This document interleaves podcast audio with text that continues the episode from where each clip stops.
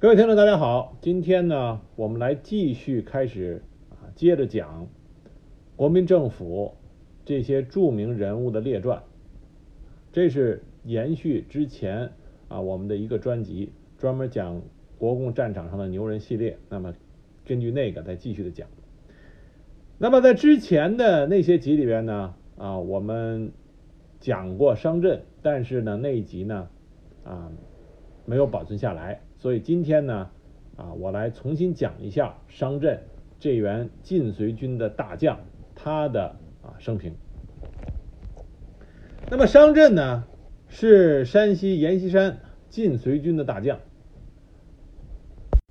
这个人在北方军界啊还是很出名的，他是保定军校的毕业生。那么很多人知道商震的名字，也是来自于他作为晋绥军的主将而得知的，但是实际上商震是一个文武全才的罕见的通才。他上马能领兵打仗，下马他是中国国民政府在抗战前后啊，尤其是抗战末期到抗日战争胜利结束之后重要的外交家，这是很多人并不知道的。像大家熟知的中国远征军援助滇缅战场，实际上在中国远征军出征之前，商震已经率领过中国的观察员团考察过啊滇缅战场，并且给出了详尽的报告，只不过英军的统帅并没有给予足足够的重视。那么商震还曾经担任过国民政府驻美国军事代表团的团长，也曾经后来在抗日战争胜利之后担任国民政府驻日的军事代表。那么在这些领域他都显示出他极佳的外交才能。为什么商震在外交上很厉害呢？商震可以说一口流利的英语，他的英语说的相当流利，这是很多人也是不为人知的。因此我们可以说商震是一个文武全才的啊厉害人物。今天呢我就给大家讲一讲商震这员国民政府上将他的生平。商震自起于一八八八年，生于河北保定人，这也是个燕赵之士。最后他最高的军衔是中华民国陆军二级上将。他曾经担任过河北省主席、山西省主席、河南省主席。抗战时期担任过二十集团军总司令、第六战区司令长官。商震呢出身寒微，但是自小学习勤奋，并且很聪明。十七岁的时候他考入保定陆军速成学堂，那么也是在这里他加入了同盟会，结识了一些激进的民主主义者。一九零六年他被校方以煽动革命罪开除学籍，然后他就辗转去了沈阳。那很多朋友知道商震是晋绥军的大将，很多人不知道的是商震他在军事生涯的发家的地方实际上是在关外，是在东北。那么他到了沈阳以后，协助蒋慕谭同志创办了商业技术学校，后来又到辽阳与陈干办起了八七小学堂。他一面从事教学，一面宣传革命，很快就被扣上了贬斥政府啊这么个罪名，被逮捕获救以后东渡日本留学。所以商震他会说英语，同时他对日本也有很深的了解。三年之后他奉同盟会的指示回到长春，继续以教书做掩护，从事革命的宣传工作。也就是这个时候他认识了后来西北军的大将石友三啊，我们在讲石友三那一集里边提到过。那么从事革命的宣传工作，很快他身份暴露，就逃到了锦州。一九一一年的时候呢，商震被保送到沈阳东三省陆军讲武堂，编入了革命党人彭家珍任队官的学兵营前队。所以说商震他既参加过保定军校，也参加过东三省的陆军讲武堂，所以他在整个中国北方军军界啊人脉很广。通过彭家珍，商震又认识了东北同盟会领袖之一的张绍曾，参加了冯玉祥、施从云等创办的武学研究会。武昌起义之后，商震到辽阳发动起义，结果因为走路风声无功而返。一九一二年初，商震被公推为关外民军总司令，率领民军三百余人在烟台登陆。不久南北议和达成协议，袁世凯就任临时大总统。商震以二十四岁如此年轻的这个年纪，被授予了陆军部高级顾问的虚职，赋闲在北平。我们可以看到商震的早期履历，他和东北军、西北军、保定系啊、东北讲武堂系都有着很深的渊源。所以说商震他在北方的这种人脉关系，对于他后来啊在北方军界的发展有着有利的一面，但是不利的一面就是因为他人脉过广，因此他很难得到某一派系啊彻底的信任。即使他后来成为晋绥军的主将，他也是始终没有得到阎锡山彻头彻尾的完全的信任，他没得到，这是后话。那么一九一三年二次革命失败以后，商震因为参与而获罪，被京畿军政执法处扣押，成了陆建章的阶下囚。这里我们将来如果有机会讲一下北洋军阀的时候会提到陆建章。陆建章呢，他在北洋军阀中啊就北洋军阀派系中是一个狠角色，这是他为什么后来被徐树铮杀掉的一个重要原因。那么商震被陆建章扣押的时候呢，年仅二十五岁，可是这个时候的商震已经在北方同盟会革命党中啊，包括北洋军阀中已经赫赫有名了。因为他之前和冯玉祥的关系很好，所以冯玉祥等人力保，这才从陆建章的手下把他救了出来。那么陆建章看见自己一直很欣赏的冯玉祥等人这么力保这个年轻人，也对商震起了爱才之心。于是商震呢本人也想寻求出路，两个人一拍即合，商震就改投到了陆建章的麾下。一九一五年，商震任营长，随陆建章一起到陕西参与镇压白狼起义，因为战功升任团长。陆建章所率部队在镇压了白狼起义之后，就取代了啊，陆建章本人就取代了陕西总督，盘踞在了陕西这一带。那么后来国内纷纷举兵讨袁，胡景翼等人酝酿起义。一九一六年举事成功，陈树藩为陕西都督，驱逐了陆建章。商震这个人呢比较顾及情义，那么不同意他们驱逐陆建章的做法，因此他在陕西难以立足。他手里这个团不能在陕西继续待下去，于是走投无路的商震只能带领他这一团人马东渡黄河，投靠了山西，开始了他在军事生涯上与阎锡山啊纠缠了将近三十年的这么一个过程。当他到达山西的时候，正好是全国性的反袁风暴，而阎锡山也想在这个机会中重整旗鼓。因此商震的来头对于阎锡山阎锡山来说啊喜出望外，他给予了商震极高的欢迎和礼遇。原来的一个团的建制原封不动，仍然由商震任团长。但是阎老先生很精明，他又把手下的亲信爱将杨爱媛的营给补充了进去，名为补充，实际上是对商震有所监视。但是杨爱媛和商震这两个人自从一起在一个马勺里吃饭以后啊，两个人的关系一直很不错。而商震既然来投奔阎锡山，阎锡山给了他礼遇，也收留了他，他也知恩图报，所以他也没有辜负阎锡山的希望，出手不凡。那么第一个表现的机会就是张勋复辟，这是发生在一九一七年的事情。那么阎锡山经过权衡利弊，选择了拥护段祺瑞的立场。那么站在段祺瑞这边就要讨逆，于是阎锡山就派商震他的部队由石家庄北上参与讨逆军事。而明眼人一看，这就是阎老西想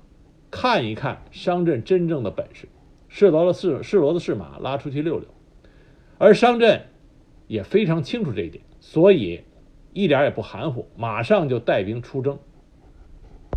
我们知道在各路的围剿之下，张勋的部队节节败退，到了七月八日他就已经退守到北京城了。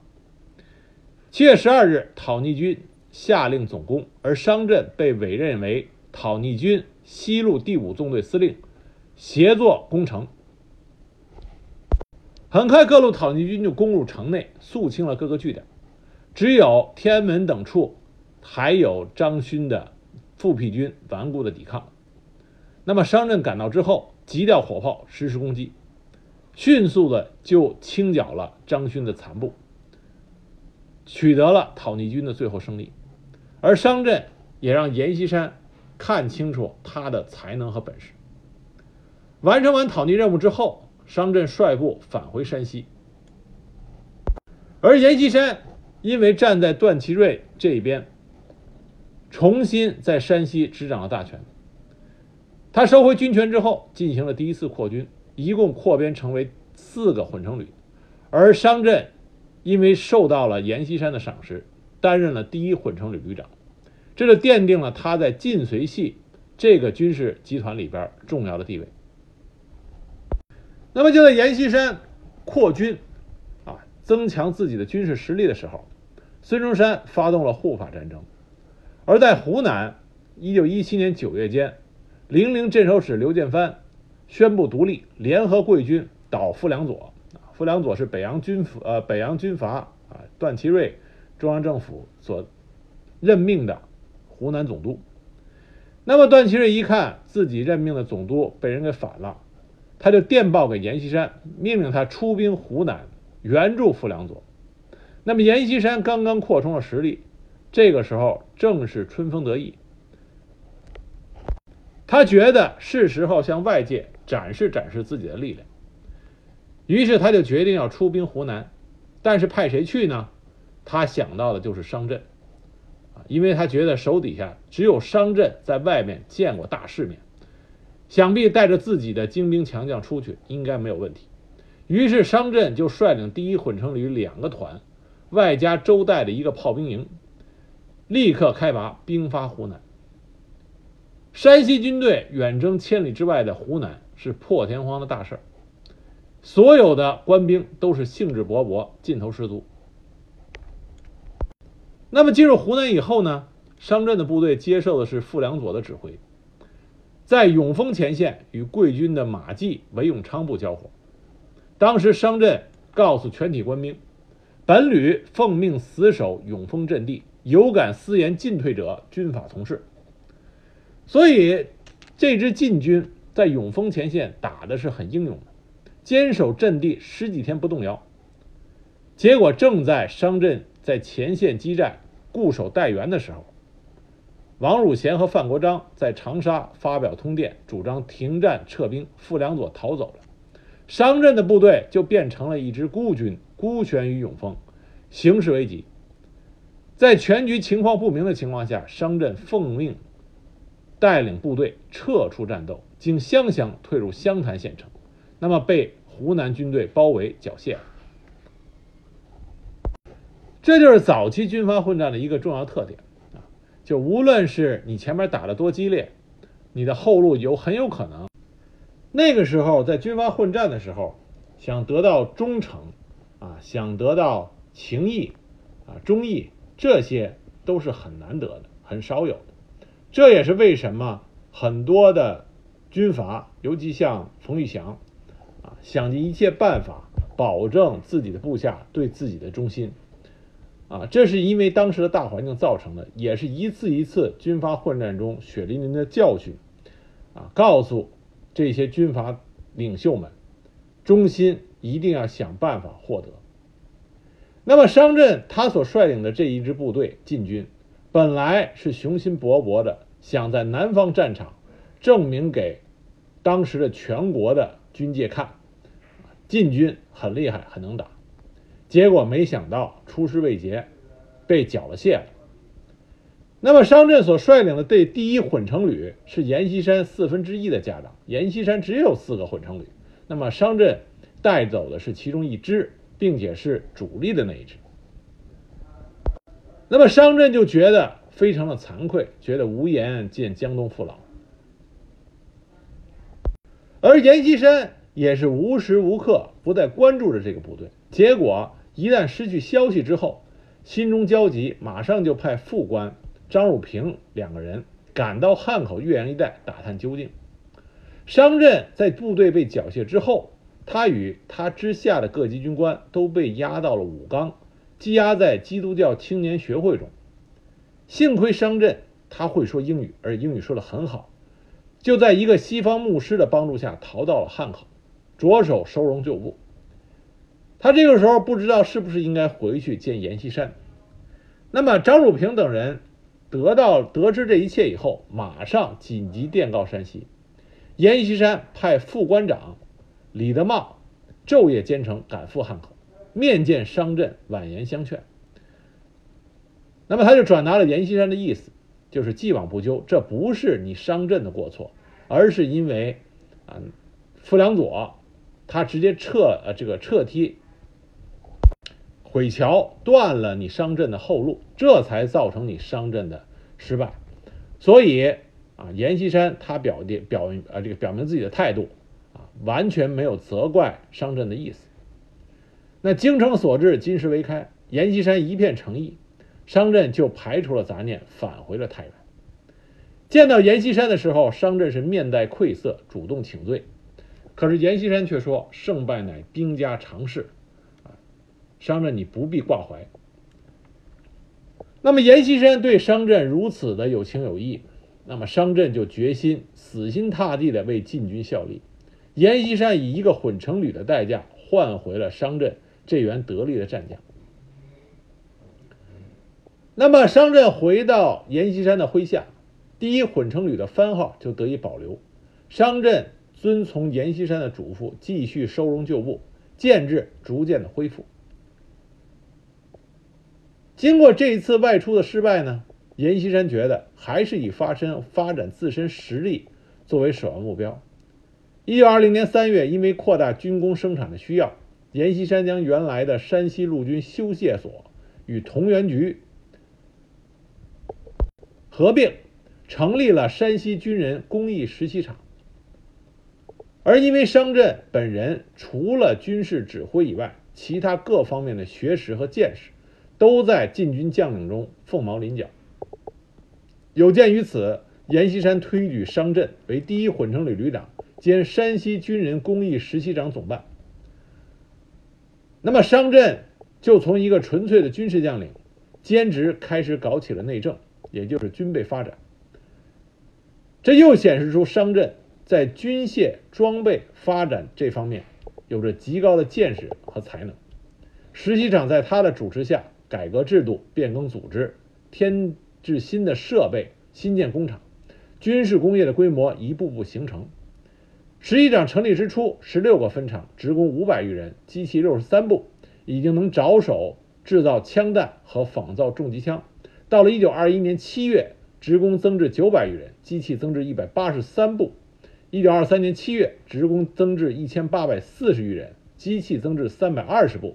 并新建了无烟药、制酸、制壳三个分厂。到了这年七月，阎锡山再次改组军人工艺实习场，取消总办制。那么商震虽然没有了明确的职务，但仍然过问军事事务，直到一九二七年。在商震参与军人工艺实习场这段期间，这个厂持续发展，职工增到了一万一千人，设备增至了两千三百部，月产火炮十余门，冲锋枪九百支，机关枪二十挺，炸弹三千余枚，初步形成了规模生产。山西的军工事业在整个当时的全国都是处于领先地位。直到今天，我们在美国这边，如果在有兴趣的朋友去拍卖啊，就是参加拍卖啊，军事旧的这种武器拍卖。如果看到当时二战期间德国的驳克枪，也就是毛瑟驳克枪，我们说的呃这个镜面匣子啊，或者二十响，我们依然可以看到来自山西兵工厂出产的仿造的啊这个驳克枪，它在它的手柄上会有一个镜子。它的做工相当的不错，仿真仿造的程度相当的高，这都和商震主持下的山西军工事业的发展密不可分。正是因为商震他作为主要领导发展的山西军工业，给后来抗日战争初期山西能成为全国抗战的前线，并且在抵挡日军的进攻的时候做出重大贡献，这和商震发展发展的山西军工业啊有着很大的关系。山西军工业做出了重大贡献。一九二四年冬，阎锡山为了要出兵石家庄阻击吴佩孚北上，将原有的十个团扩编为十个旅，搭了一个空架子，虚张声势。当军队返回太原以后，并没有撤销这些编制，而是进一步充实扩编，增加了一个旅，总兵力达到了十一个旅，建立了第一、第二两个师，分辖第一至四旅。商震再次升官，升任为第一师的师长，也就是说，晋军这时候两个师，而商震已经是其中一个师的师长。刚刚扩编完毕，樊钟秀就来攻，打河南过来的樊钟秀。当时樊钟秀大败了晋军蔡荣寿部，进入到山西辽县，形势危急。在这种情况下，阎锡山派商震率第二旅、第三团全部、第四团两个营以及第三旅、第五团炮兵一个营、手榴弹一个营，向辽县兴业驰援。商震为了迅速的稳定前线局势，从一个美国牧师那儿借来了一部汽车，率先到达了前线。果断地处决了十七名临阵败逃的官兵，使军纪为之一振，然后挥师猛攻韩王镇樊军总部，樊钟秀全线溃败，撤回河南。这一场仗一扫了商震以及晋军出征湖南失败以来带来的阴影，而商震一战成名，善打硬仗的形象就重新树立了起来。到了一九二五年夏，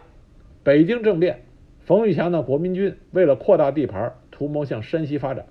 山西被国民第一、第二、第三军包围的水泄不通，兵工厂的材料也运不进来。在这种情况下，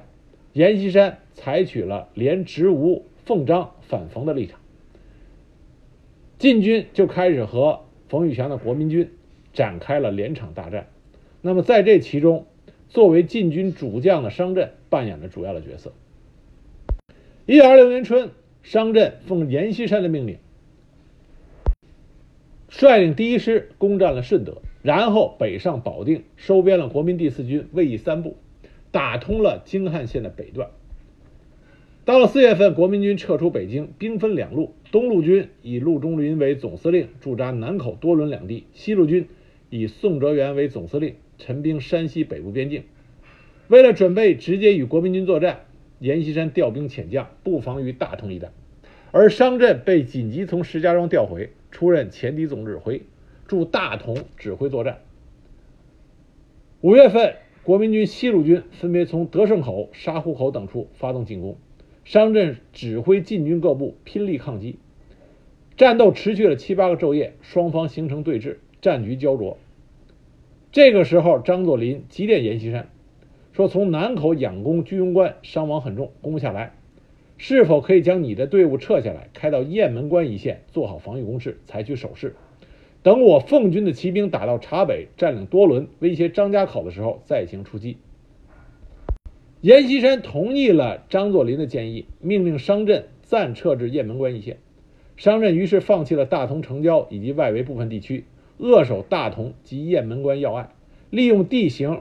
沿长城构筑阵地，待机出击。八月上旬，奉军攻占了多伦。那么在奉直联军的紧逼下，国民军从南口撤出，而晋军转守为攻，国民军两面受到夹击，陷入被动，于是从晋北开始撤军。商震抓住局势啊，抓住时机，乘势指挥所部三路追击，一直就打到了归绥，把阎锡山的势力从山西扩展到了绥远地区。而且紧接着，国民军败军之将韩复榘、石友三、郑泽生等部在商震的劝诱下投进。也就是说，商震除了领兵打仗厉害，分化敌方部队，通过政治手段劝降敌军将领，在这方面他也很擅长。那么商震立下大功，阎锡山电报商震，以前敌总指挥代理绥远都统，就让商震坐镇绥远。但是好景不长，冯玉祥从苏联考察回国，五原誓师就任国民联军总司令，宣布与国民党结合为一，实行孙中山先生三民主义。国民军旧部纷纷重回到冯玉祥的麾下，绥远形势变得严峻起来。为了不与国民军再起冲突，因为商震觉得国民军势力恢复，这个时候和国民军单独开战对晋军来说损失太大，于是商震就向阎锡山转达了冯玉祥希望合作救国实行三民主义的愿望，提议避让弃绥啊，以保护自身的实力为主，而不在于一定要占领绥远这个地方，以免为了绥远与国民军提前展开大决战。阎锡山权衡再三以后，就听取了商震的建议，于是除了一师两个旅驻防绥远以外，其他在绥远的主力部队陆续都撤回了山西。那么后来国民革命军北伐开始，阎锡山易帜，商震被任命为第一军军长，那么沿着京绥路向奉军发动进攻，遭到截击以后，毅然放弃了大同、天镇等地，全军撤守雁门关，凭长城固守，奉军屡攻不克，双方长期对峙。也就是说，不久之前奉军和晋军还是属于合作的伙伴，而这个时候两方又已经大打出手。一九二八年二月二十日，商震被任命为第三集团军第一军团长，辖第一、四、五、六、七、十五各军。战事发动，他以前敌总指挥统一指挥左中两路作战主力，完成从侧背进攻奉军的任务，那么一举就攻占了察绥。北伐成功以后，商震因功被任命为河北省主席，从统兵将领变成了方面的政务大员。那么商震很早就参加了革命事业，并且东奔西走，而且文韬武略，文武双全。他不是一个甘于屈居人下的人。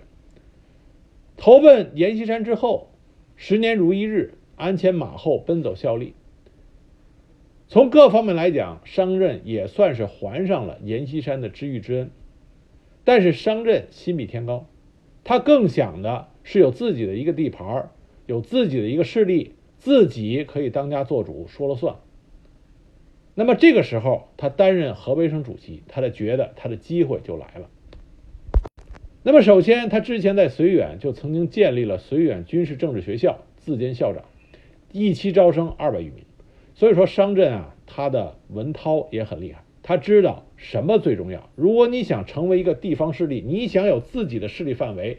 你想有自己管辖下的政权，那么什么最重要？就是人才。所以你看，他一旦有了自主能力，第一件事就是培养人才。那么他当了河北省主席之后，他第一件事就是把原来绥远的军事政治学校迁到北平黄寺，易名为河北军事政治学校，高薪聘请学有专长者任教，扩大招生。又在南苑成立了一个教导师，培训军队中的骨干力量，开办了党务训练所和训政学院，进行干部准备。这都是善于啊内政之人的这种长远明智之举。那么他还通过张学良秘密购买了一批枪械，准备在适当的时机自己成立一个师。但是商震的这些做法对于极为精明的阎老仙儿来说，都是昭然若揭的。而商震的实力也不足够让蒋介石为了他和阎老仙儿翻脸。于是在这种情况下，阎锡山在一九二九年八月十日一纸调令，就把商震从河北省主席变成了山西省主席，拉回到自己的眼皮的底下。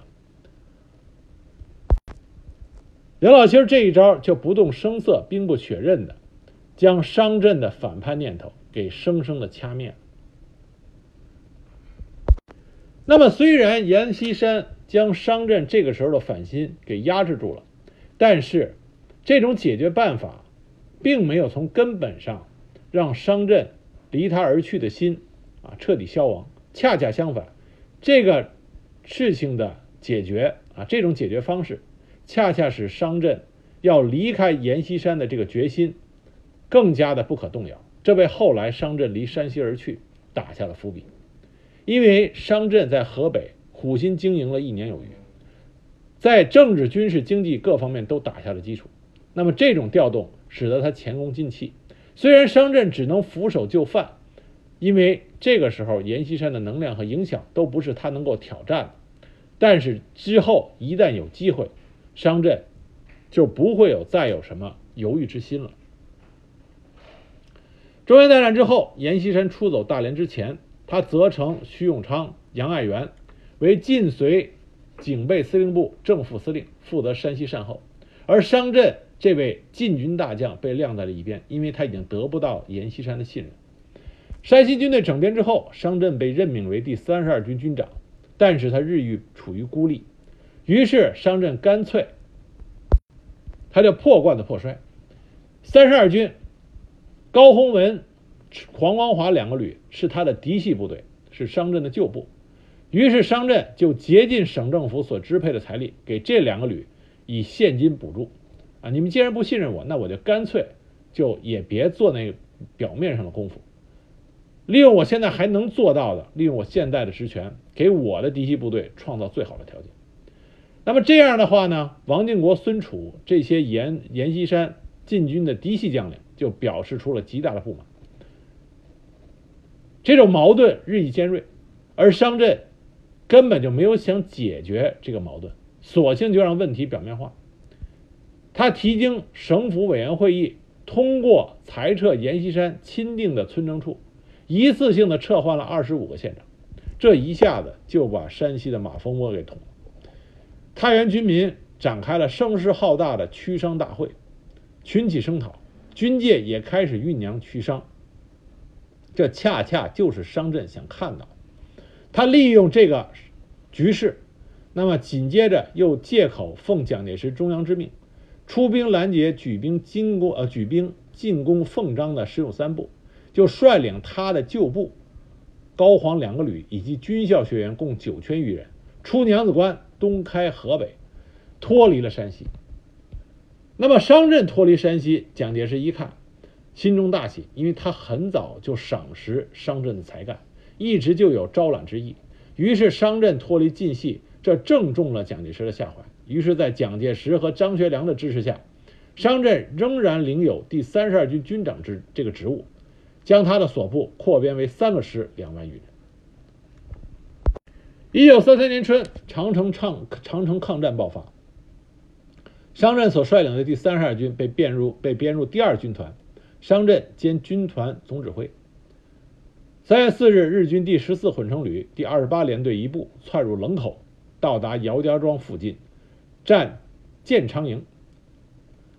那么，商震命令第三十二军第一三九师副骑兵一部，由滦河西岸经松树营、沼村兼程前进，驱逐建口营及冷口之敌，并且命五十七军派骑兵一部与阜宁、卢陇、抬头营等处遥为呼应。日军飞机猛轰建昌营及冷口各阵地，继续发动进攻，战斗持续到二十三日夜，守军伤亡颇重。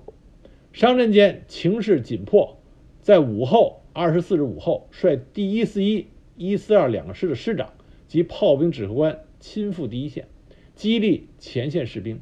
据当时的这些抗战前线的士兵回忆啊，商震以身作则，带领军队的这些高级长官亲自和士兵一起挖前沿的防御阵地，啊，激励激励这个前线士兵的这个士气。而二个爱国官兵在商震的激励下士气大振，与日寇展开血战，最后逼迫日寇退居萧家营子及以北地区。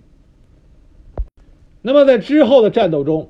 日寇屡次改变进攻意图，想突破商震的阵地。那么商震也是机智应对，在了解日军意图之后，果断迅速的改变自己的防御部署。但很可惜，因为装备上的差距以及在兵力上的这个差距，到了十一日，日寇沿长城向东席卷而来，而商震的增援部队还没有来得及到达，商震只能命令守军撤至冷口以南的预备阵地，结果在撤退过程中遭到了日军飞机轰炸，终于部队形成了溃败之势。商震只好命令部队改制撤到滦河西岸的啊右岸的既舍阵地。到了五月底，他的部队调回北平。一九三五年四月三日，商震被授予二级上将，回任河北省主席兼天津市警备司令。同年十二月，出任河南省主席。可以说，商震在长城抗战中的表现，打得算得上是中规中矩，显示出他的指挥能力，没有形成一个大的溃败，兵力上没有被日寇形成大规模的歼灭，保留了自己的实力，同时也给日寇造成了一定的杀伤。那么一九三六年，中共组织了中国工农红军抗日先锋队，从陕北东渡黄河，开赴河北抗日前线啊，这就是东征。那么蒋介石当时就命令商震率三十二军入晋剿共。商震在他的军事生涯里边，对于剿共反共历来是很不积极的，他认为剿共就是消极抗日，因此他不愿意将实力消耗在对红军作战上。他连夜乘车到南京面见蒋介石，他找的理由其实非常恰当，他就说自己当年脱离阎锡山的羁绊，好不容易才离开了山西，那么和阎锡山已经有了隔阂，这时候再回山西和阎锡山无法共同合作，恕难从命。他找的这个借口呢非常恰当，蒋介石也不希望这个曾经的禁军大将重新回到阎锡山的怀抱，于是就接受了他这个借口，没有让商震率领他的三十二军进入到山西与红军啊进行作战。全面抗战爆发之后，商震任第二第二十集团军总司令，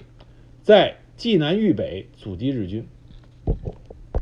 一九四零年，他被调任到湖南，任第六战区司令长官。商震在抗日后来的抗日阶段啊，他的长官部的人员都是蒋介石的嫡系，因此商震他很难能够真正的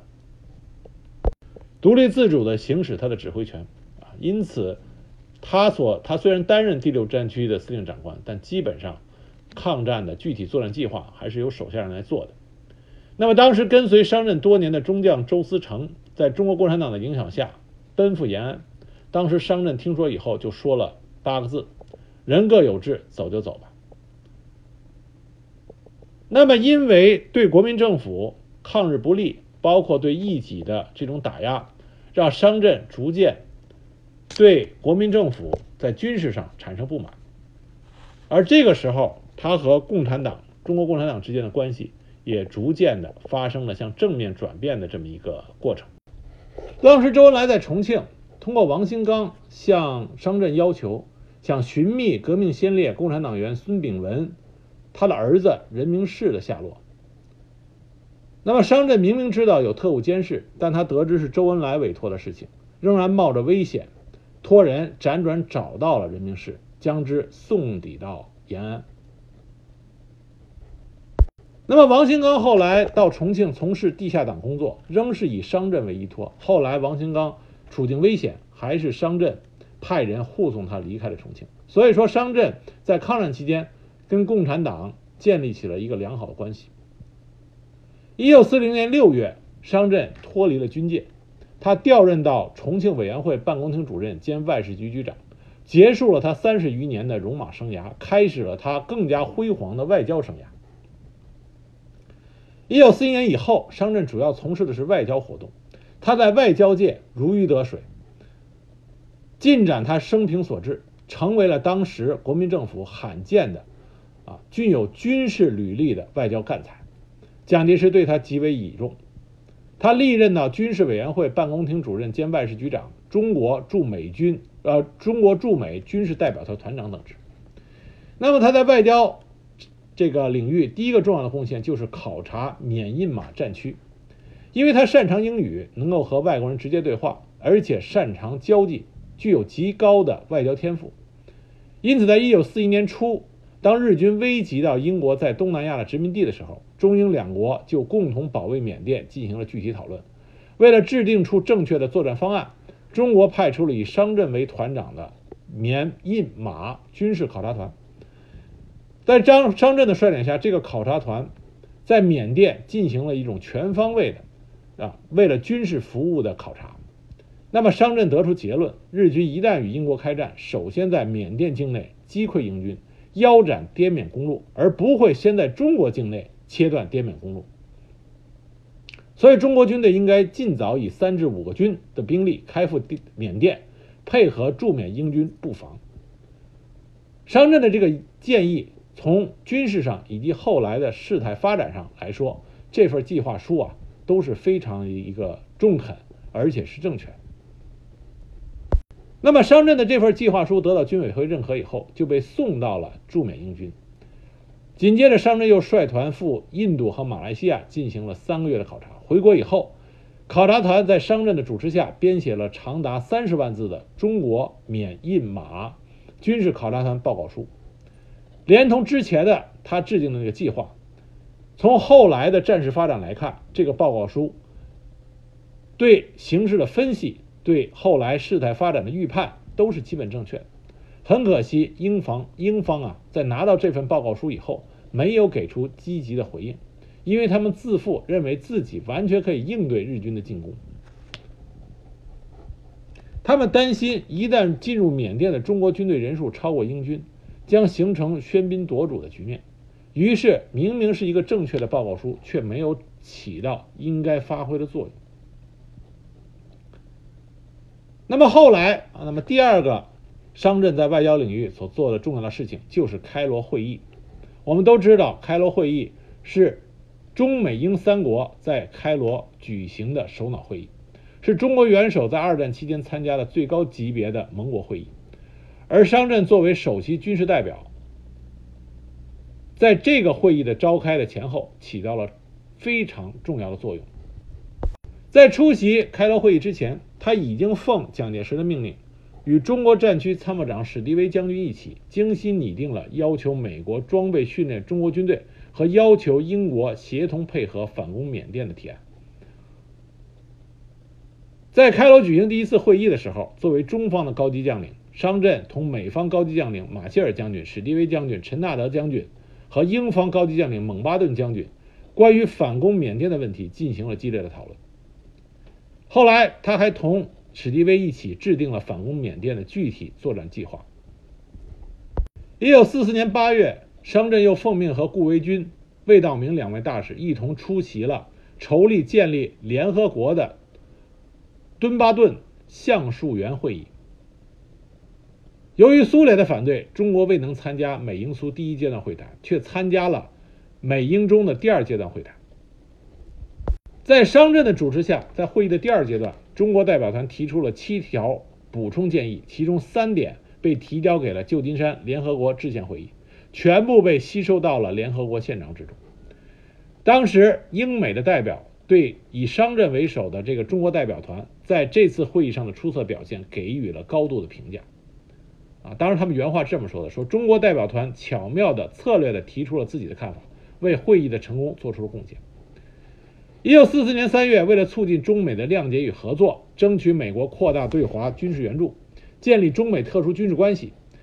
商震受蒋介石任命出任了中国驻美军事代表团团长。当时的美国各界都对商震作为这个团的团长表示满意。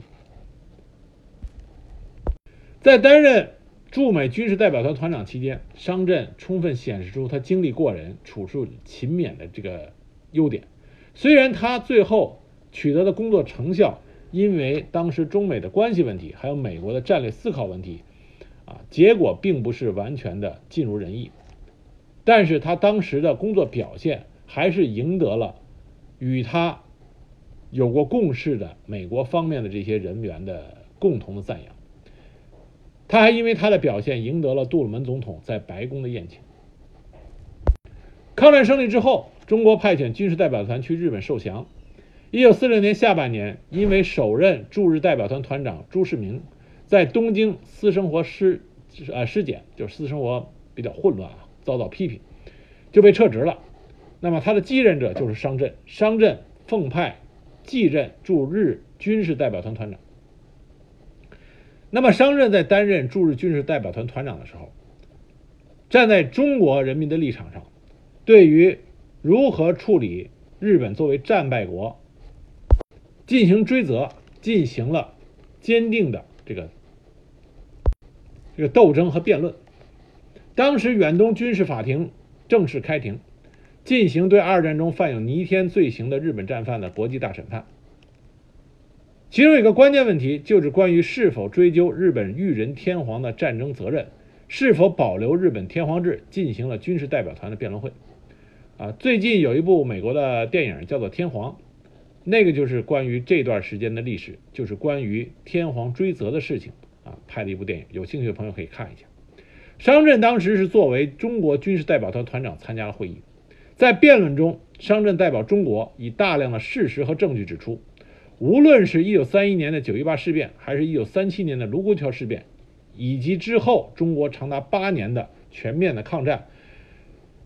裕仁天皇都是这场战争首要的决策者，是日本唯一的最高统治者和日军队的唯一最高统帅，他是所有侵略战争的罪恶之源。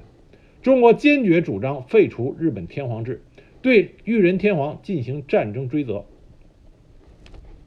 商震的慷慨陈词表达了中国政府和中国民众的心声，但是因为种种原因，天皇制未被废除，天皇也没有被追究战争责任。但是商震代表着中国人民，在这个国际的重要场合，为中国人民的利益发出慷慨陈词，发出这种坚定的呼声，这是作为一个外交家啊卓越的品质。一九四九年三月，商震辞去了驻日军事代表团团长的职务，定居日本。也就是说，商震在解放战争期间是没有回到中国国内参与啊当时国共内战，他已经对这个很厌倦。我们在我们这个系列里很多时候都讲到，保定系的这些将领在后来解放战争国共内战期间基本上都表现得比较灰心丧气，他们不愿意在经历了对日这次用鲜血和生命捍卫民族利益、捍卫国家主权的这次正义战争之后，再一次进入到国共这种内战啊，这些保定系的将领很多人都不愿意看到这种局面，也不愿意在这种战争中发挥自己的力量。商震也是其中一员，他就没有回国参加啊解放战争啊，参加国共内战，他就一直在日本担任着驻日军事代表团团长。那么他看见国民政府大势已去，于是就辞去职务，定居日本。一九七四年、七五年，商震两次回国观光，受到朱德、叶剑英的接见和宴请。一九七八年，商震病逝东京，享年九十岁。商震这一生，年轻的时候为国家、为民族毅然投笔从戎，参加革命事业。那么后来人生道路坎坷，担任军职，为了自己的军事力量的生存，只能颠沛流离，加入禁军。那么在禁军期间显示出他的军事才能，更重要的是发展了当时山西的军工业，为山西乃至全国之后的抗战做出了重大贡献。那么离开军事生涯之后，他在作为国民政府的重要外交家的时候，能够为了中国的利益在国际舞台上啊有着杰出的表现，这都是令人钦佩。所以他的的确确是一个罕有的军政两用人才，文武双全，这是我们很多人应该记住的。在商震逝世以后，根据他的遗愿，他的骨灰被运回到自己的故土，被安葬在了八宝山革命公墓，啊，给予了很高的待遇。希望通过这一集，大家能够了解到，在中国当时的北方出现过这么一位啊军事、政治、外交的通才，赫赫有名的禁军大将啊商震。